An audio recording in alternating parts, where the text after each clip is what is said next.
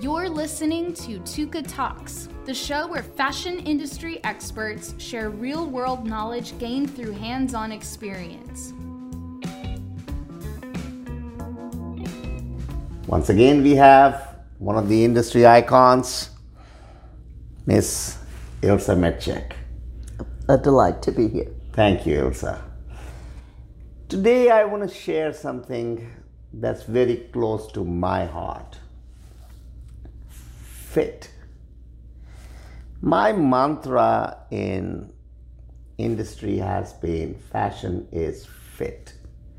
If it doesn't fit, it doesn't sell. Bottom line, I can have the most beautiful looking garment either in the website pictures or in the mall windows. I can even entice people to buy it or take it to the fitting room but the true test is when the credit card comes out after they try it or the garment doesn't come back. How do you define fit and what is your view on developing right fit? That that's not an easy question today that would have been an easy question 20 years ago. Every brand that I grew up with uh, for decades had a very prescribed fit. They were known for uh, the St. John's had a fit, the Escadas had a fit, Gap had a fit. Um, I can go way back to many, many, again, legacy brands that were known for fit, and particularly in footwear. You knew the fit of a brand and you could buy it blindly in a store without trying on. Those days are over. Because of global sourcing and because we have gone, we may have factories in Bangladesh, in China, in Sri Lanka, in Mexico, same brand, with the same data, or we call it tech pack, but it comes back into the United States with a different fit. Now, yes, if it were a way to say customize it, but one of the big issues that Tech has solved beautifully to the extent it can is that the United States is the only country that has inches. And whenever you do a tech pack or you talk to another country they translate the inches into millimeters, into meters, millimeters, whatever. The sample comes back, and our pattern makers translate it back to inches. We lose little snippets for fit. So, this consistency of fit that we were brought up with when everything was made in the United States is no longer consistent. To the extent that a company can tell the retailers that we are controlling the fit and whatever is in the store with my brand will fit the same so that you can keep that customer coming back. Because if the customer comes back and that brand in that retailer fits a different way, the retailer's lost a customer and the brand has lost a Absolutely. customer. So there are two issues here. One is to developing the right fit. And then to keep that fit consistently same, regardless of what category. I have seen too many brands have multiple categories, but the customer who somehow or the other got too many compliments of wearing one particular product decided to go back to the same brand or their retail store to look at what else is being offered, if they found the same size that they were getting compliments on has a different fit, mm-hmm. they just lost that mm-hmm. luster for that brand.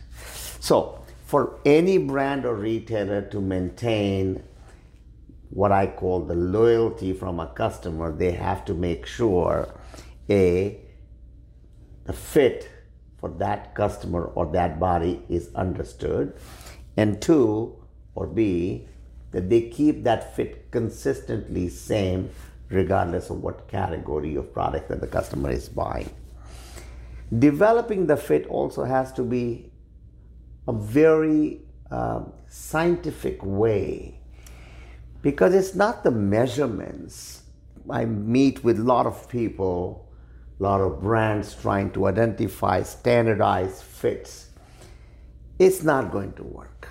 Absolutely not. Not going to work. I go to ASTM committees where major retailers are sitting there trying to standardize what a size 12 Missy should be or size 8 junior should be and on and on and on it's not going to work this is the reason why a customer who fits into guess clothing will never buy bcbg because bcbg caters to a different shape maybe the same age group but this is where I think a brand or a retailer has to understand who is my customer, what is their body shapes.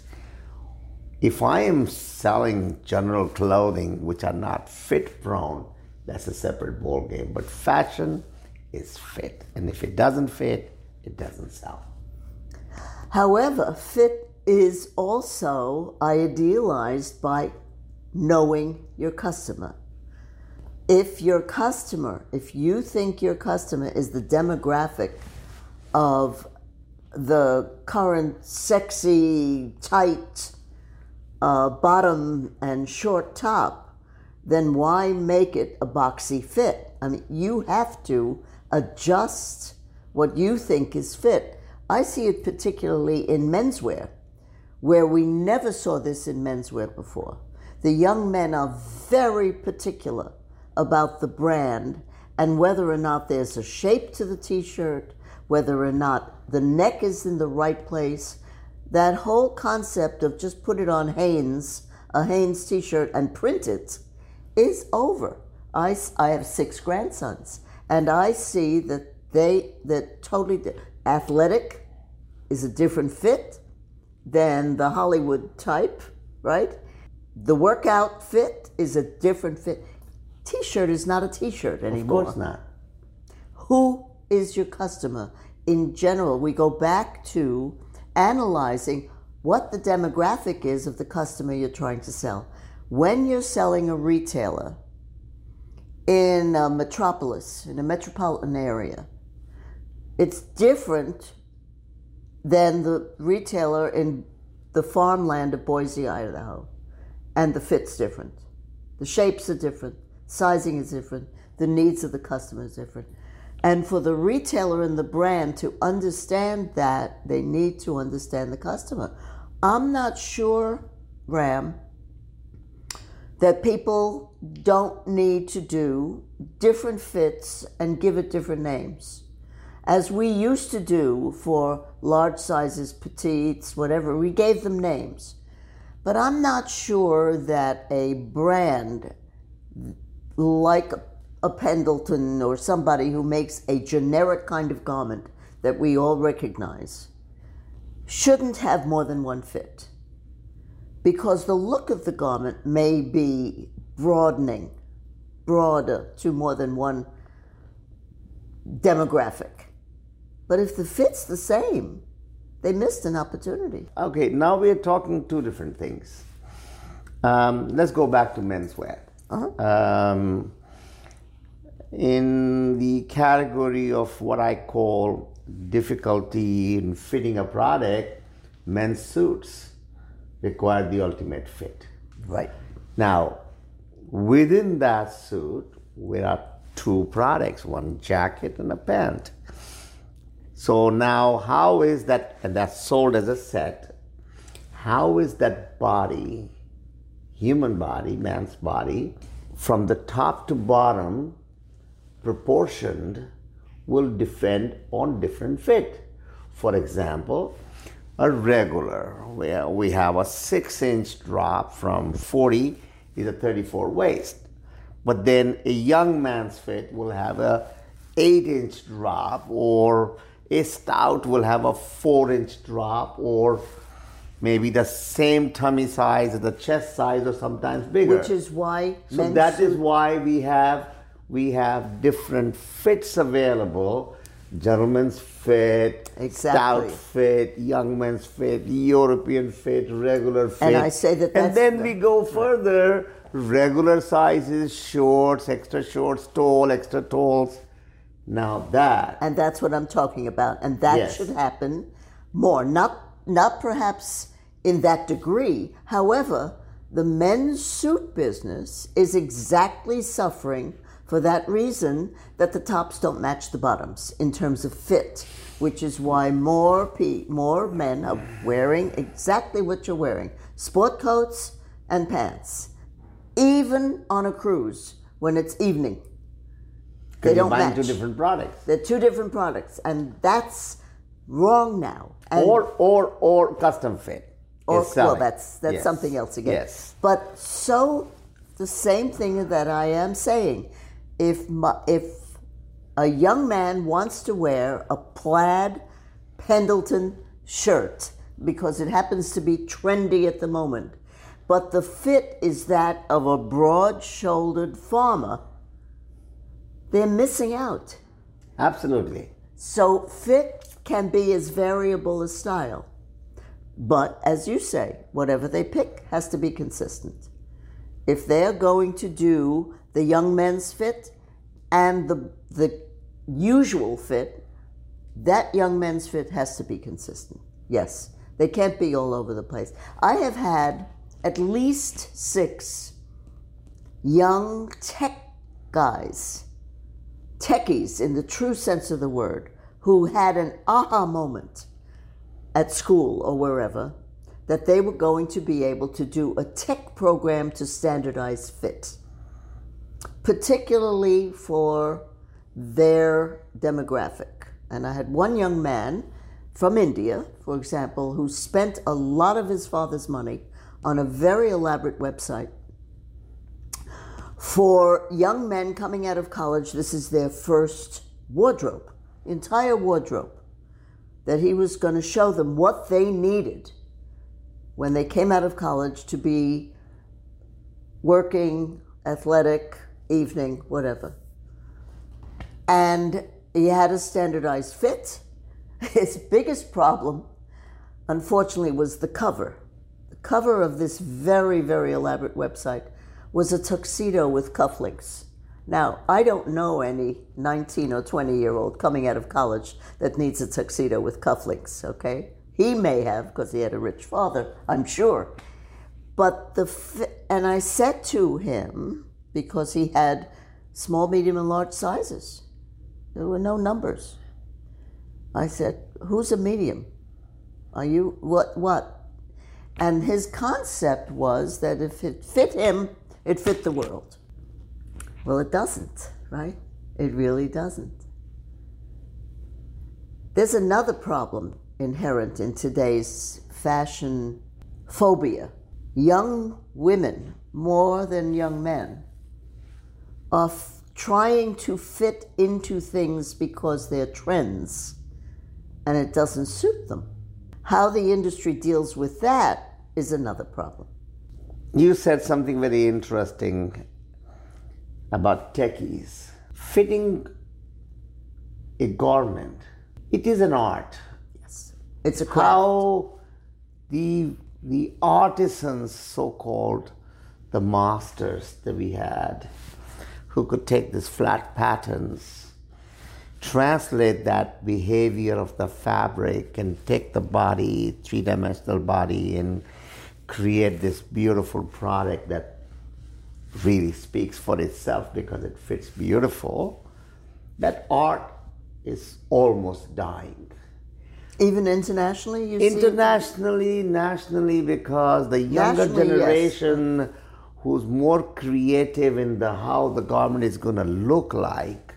I've met some designers who have great skills in sketching and drawing and so on. Even my eight-year-old granddaughter who can do a pretty good job. But they have no idea how this garment is going to be constructed. Even the tech designers have not been able to make sure that the opening or the shoulders are going to go through this dress. This happens too often. I see it in Asia. These tech designers have said the tech packs have gone out, and everybody's looking at them. Were they smoking something? How did they manage? Does the senior management understand what deterioration have we had? In my days, I'm sure in your days, the designers had to know how to make a pattern. The designers had to know how to sew a garment. The designers were good at a lot of other things, which was creating new products. What happened to that art? Home sewing left us. The designers, when I started my career, I started as a designer, having no experience and knowing nothing about designing. I had been a salesperson, and I took simplicity patterns and butterick patterns home, and I cut out the blocks from them. Well, home sewing is not pattern making. I lost my first two jobs because I couldn't make a pattern. At that point, my merchandising skills gave me the ability to have a pattern maker as a designer. And that happened in the 70s. Every designer that you know from that era had a pattern maker. Again, no one does anything alone.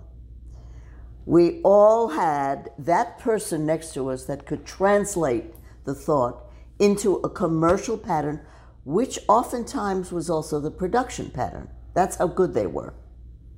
Because the pattern maker worked with a sample maker who was also a genius, who said, no, the notches are not there, the notches are here. Pattern making is a craft. The government defines that. Uh, if it were an art, then we'd be able to copyright it, and we can't. So, pattern making is a craft. The schools that we deal with, unless they are four year schools or universities, focus on pattern making. And there are some creative people who come through those schools who know they're not as creative as the design students, but they will be the pattern makers. Unless a school is really devoted to the technical aspects, like LA Trade Tech or something like that, pattern making is second to design, when in essence it shouldn't be. It is the craft behind design. Without a good pattern maker, you can't be a good designer. Period. Period. End of the discussion. Yes. I have been so frustrated. Um, I'm an engineer by profession, mechanical engineer. I was not going to become a welder. Right. I was not going to become a metal workshop guy or a technician. But I had to learn all these trades because, A, how do you design something that if you don't even know what trades are required, how much time is required, what expertise are required to be able to design this and cost this product? Same thing is the design. You can design it in such a way that nobody can produce it at that price, or even if they produce it, nobody could sell it at that price. So you have to have a commercial understanding A, how long should it take to make it, how you're going to fit it, what the cost can be. But if you don't have those skills, how do you come up with that from a sketch or looking at the fabric? So the answer to that, and this just begs the question, and we're talking about going back to the future again.